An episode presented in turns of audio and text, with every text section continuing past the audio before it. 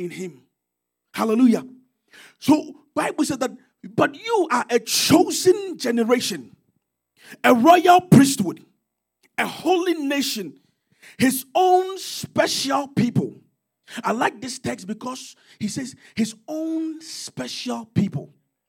Shepherd House, you are a chosen generation, a holy nation, and you are God's own special people. Hallelujah. The Greek word that, that, that did not chosen means selected for oneself. It means that God handpicked you, selected you among the many for himself. Hallelujah. God chose you for himself, not for anybody else, not for the world, not for the things of the world, but for himself. And as long as God chose you for himself, he had a plan for your life. That is why he said that I know the thoughts that I think towards you. They are thoughts of good and not of evil.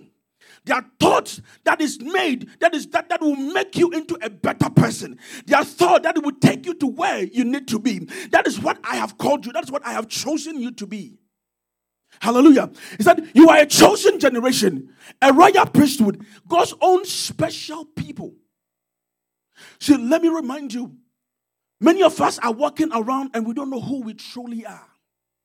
And today I want to come and energize you. And I come, I want to come and tickle your fancy a little bit for you to, to arouse your intentions and arouse your feelings and arouse your emotion and get you to a place where you can truly understand who you are and what God has called you to be.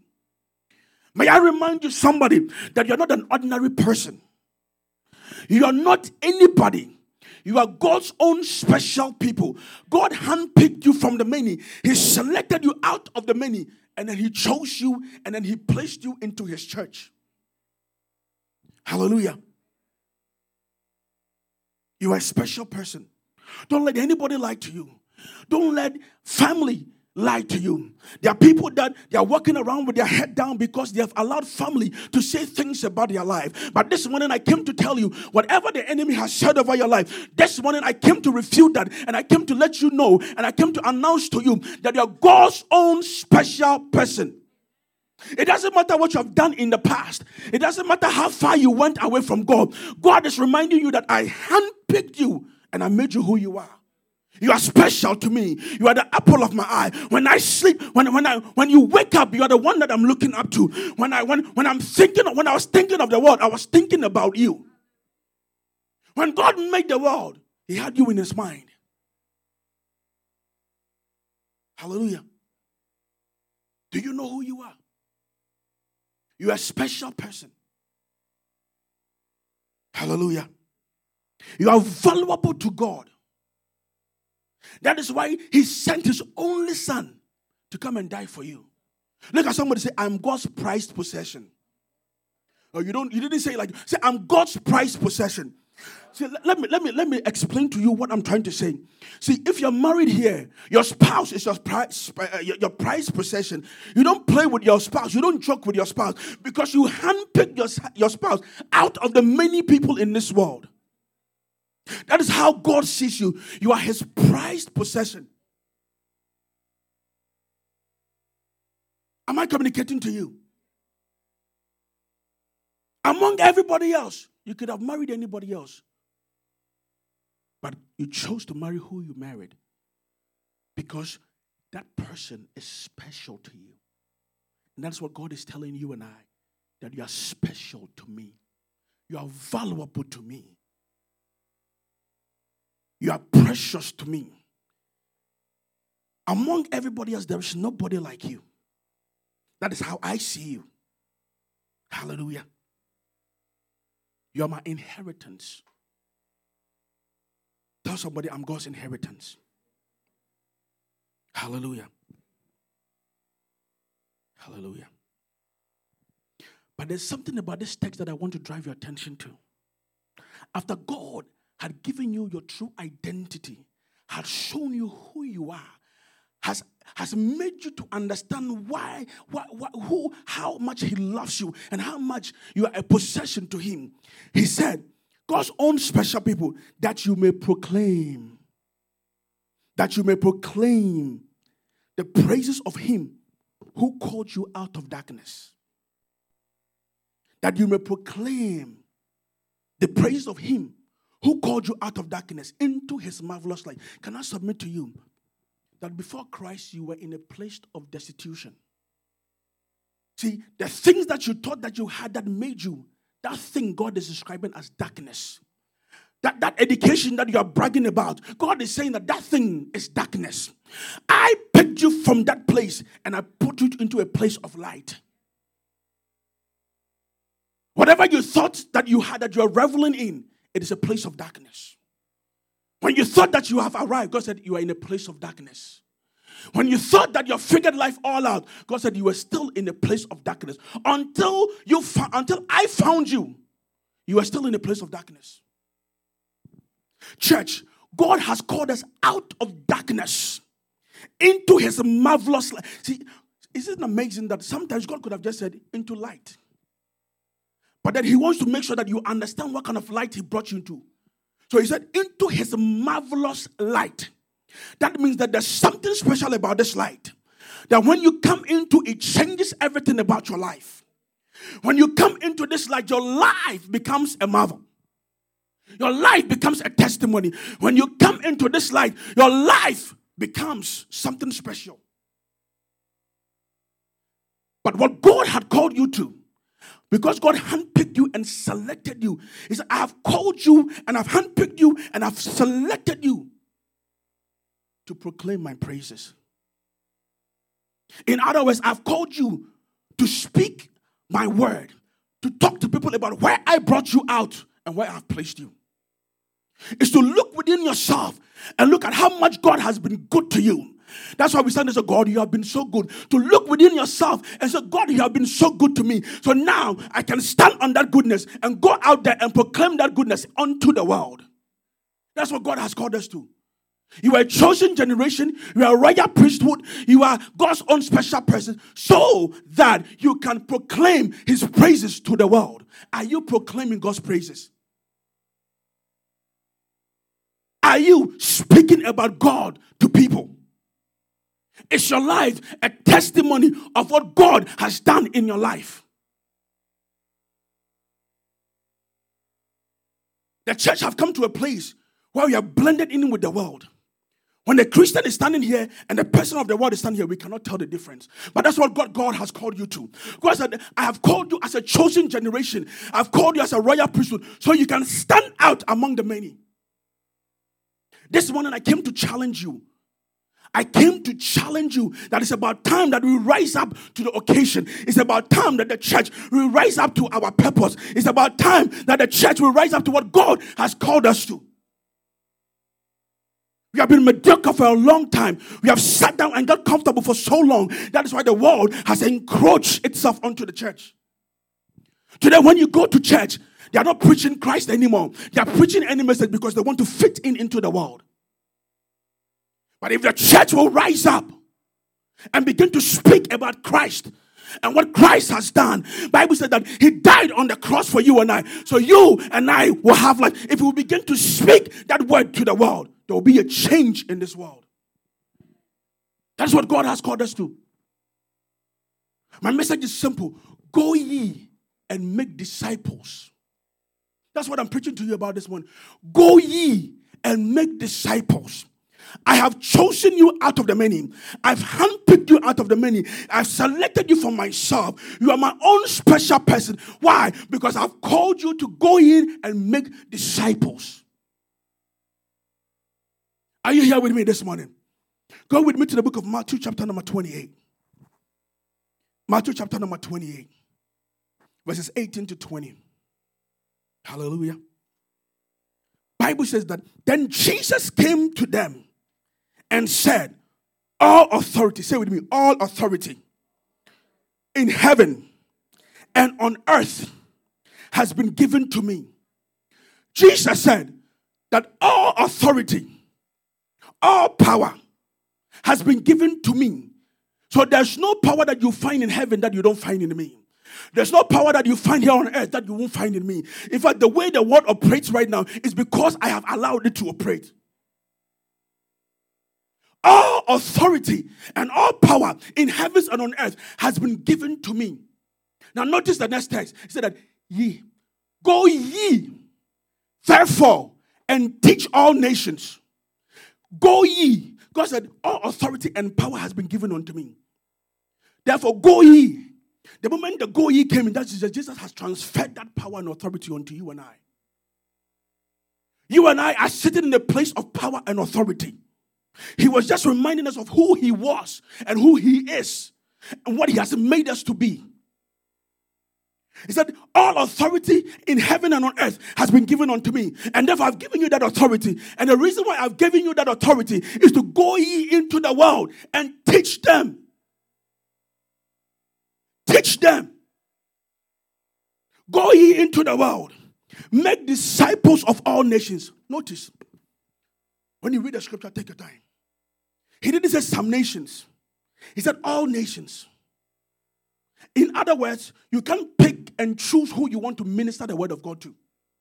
That is what the church will do right now. We look at people, this person, I don't want to talk to them, I want to talk to that person. God said, Go ye into the nations, make disciples of all nations. Whether the person likes you or they don't like you. In fact, God has called you to that particular person at your job that is always giving you problems. That's what God has called you for. Go ye into the world and make disciples of all nations. Not some nations, not some people. You can't predict, you can't select who you want to. Because every single person that you meet, every single person that you come across, that is the person that I've sent you to. What do we Christians do right now? We go to churches and we invite people to our church. But I said, Go ye into the nations now notice something. The Bible said, go ye. It means that it's an action word. It means that we have to step out and begin to minister to the word of the word of God to the world. You know why Jesus said that? I was asking God, I said, God, why do you why do we have to go and, and, and into the world? And this is what you told me.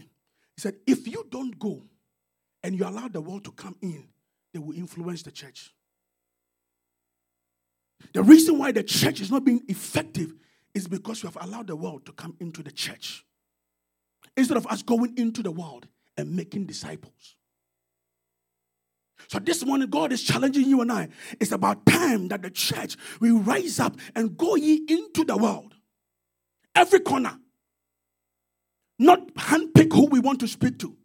In fact, what we have done, and again, what we have done is this that this person is my friend. So that's what I'm going to I'm going to speak to God about. But what about a person that is sitting by the road that you have no interaction with, that you don't know? That's who God has called you for. We have become Christians of comfortability. We want to be comfortable. Oh, this person knows about Christ.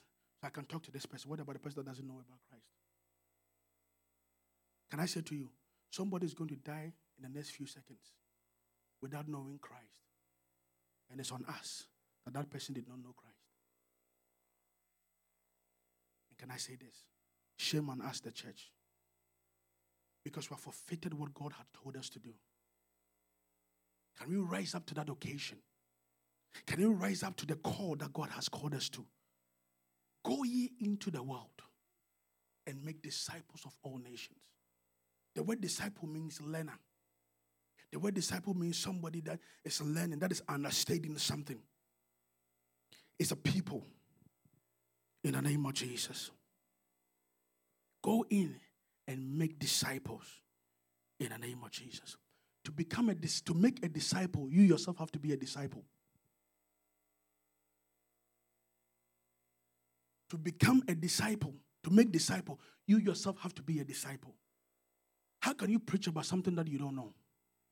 How can you talk to somebody about a God that you yourself don't have a relationship with?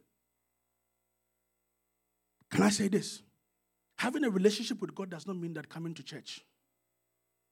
Doesn't mean that you sing worship and everybody's crying into the, in the church. Doesn't mean that you preach good message. That has nothing to do with being a relationship with God. Being a disciple is being understanding the ways of God. walking with God that when people see you, they can see that this person has been with Christ. Can people say that about you? All people can say about you, this person can sing, this person is a worshiper. But can they say about you that you are a person that have understated Christ? Be a disciple if you want to make disciples. Study the word of God. Spend time with God. Connect with God every single day of your life. Don't get up of the house without speaking to God. Develop an intimacy with God. The way you wake up in the morning and you kiss your wife or you kiss your husband, kiss God every morning. Am I speaking to somebody? Develop a relationship with God to a place where when people see you, they see the marvelous light that God has called you to. You cannot be a you cannot make disciples without being a disciple. That's why the shepherd house we say equip to equip. You have to be equipped. You have to equip yourself. You have to study the word of you have to study the word to the point where when you when you speak, it's the word of God that you're saying. When situations come, when you open your mouth, it's the word of God that you're saying. When you face challenges, when you open your mouth, it's the word of God that you're speaking. But right now, Christians, we don't even know. When we open our mouth, it's discouragement, it's negativity. But you have to get to a place where we have become so much equipped in the word of God that whenever we open up our mouth, it is the word of God. Our presence speaks about the word of God. If you want to be a disciple, if you want to make disciples, be a disciple. Take time Spend time in the Word of God. Pray to God, communicate with Him. Can I say this? That being a disciple also means that there's going to come challenges. It's going to cost you. Bible says that, that Andrew and his brother, they were, they were fishing. They were, they were fishing. And Jesus said, I want you to leave your living and follow me, and I will make you fishers of men. That means if you're going to be a true disciple of God, it's going to cost you. Are you willing to pay the price? Are you willing to lay that thing down to follow Christ?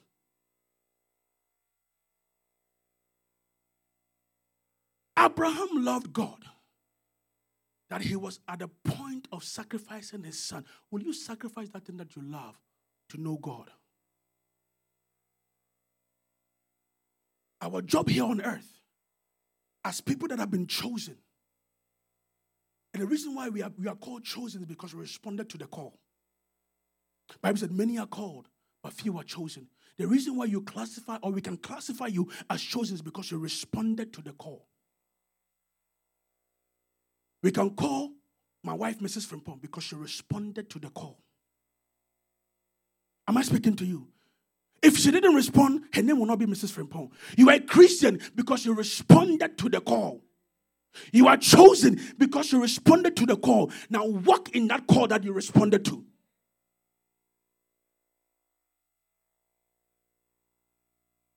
There's a saying that I've heard that when people marry for a long time, they begin to look alike. If you walk with God for a long time, you and God will begin to look alike. When they see you, they see God. When they approach you, they can feel the presence of God. That is the place we need to be. Be a disciple so you can disciple others. Go ye into the world. Into the world.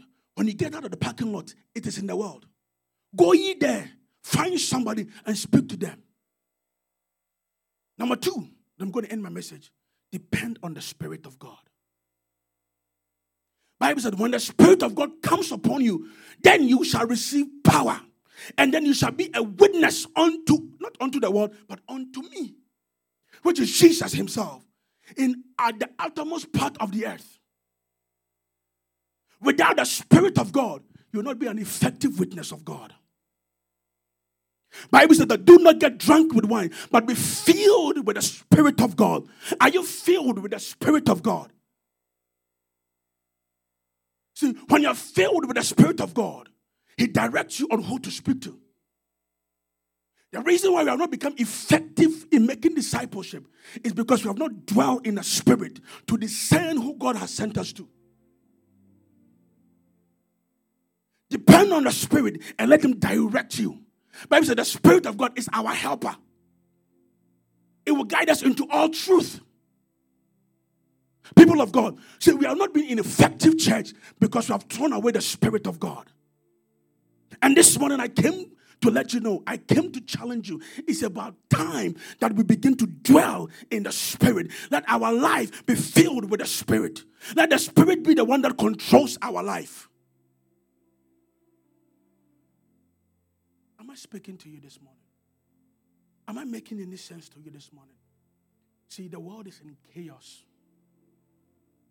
It's in chaos. And the church, what we have been doing is complaining. Complaining instead of doing what God has called us to do. Go ye therefore and make disciples of all nations. That's all God has called us to do. Go ye therefore. Tell somebody, I will go and make disciples of all nations. But before I go, I will become a disciple. And I will let the Spirit of God control me. Hallelujah. Stand to your feet.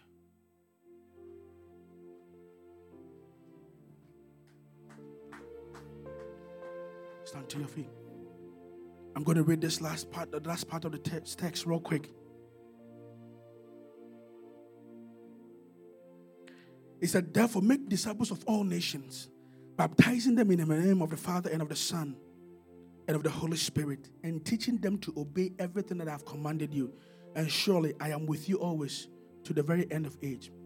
He said, teaching them to observe, teaching them to observe, teaching them to observe, teaching them to observe. It means that when you minister to them and they come to Christ, don't leave them alone.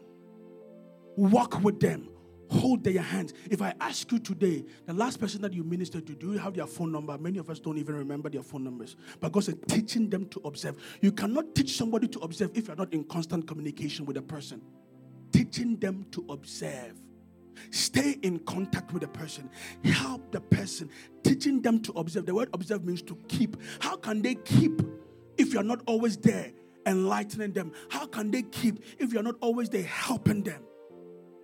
Teaching them to observe. Number one, we have been called to make disciples. Number two, we have to teach them to observe. Teach them to walk right. The best way we can teach anybody to walk right is we ourselves begin to walk that right. Don't speak and let your life show something different. Let your life be an example of what you are teaching. So that even when you are not there, they can still know that my person that brought me to Christ is living a life that is holy and acceptable and pleasing before God. Let your yes be your yes. Be a Christian of integrity. That's what the church is missing. Be a Christian of integrity. Tell somebody, I'll be a Christian of integrity. Just lift up your voice, somebody begin to speak unto God. Lift up your voice, somebody begin to speak unto God. Open up your mouth, somebody and begin to speak unto God. Kabarababa. Me kabrando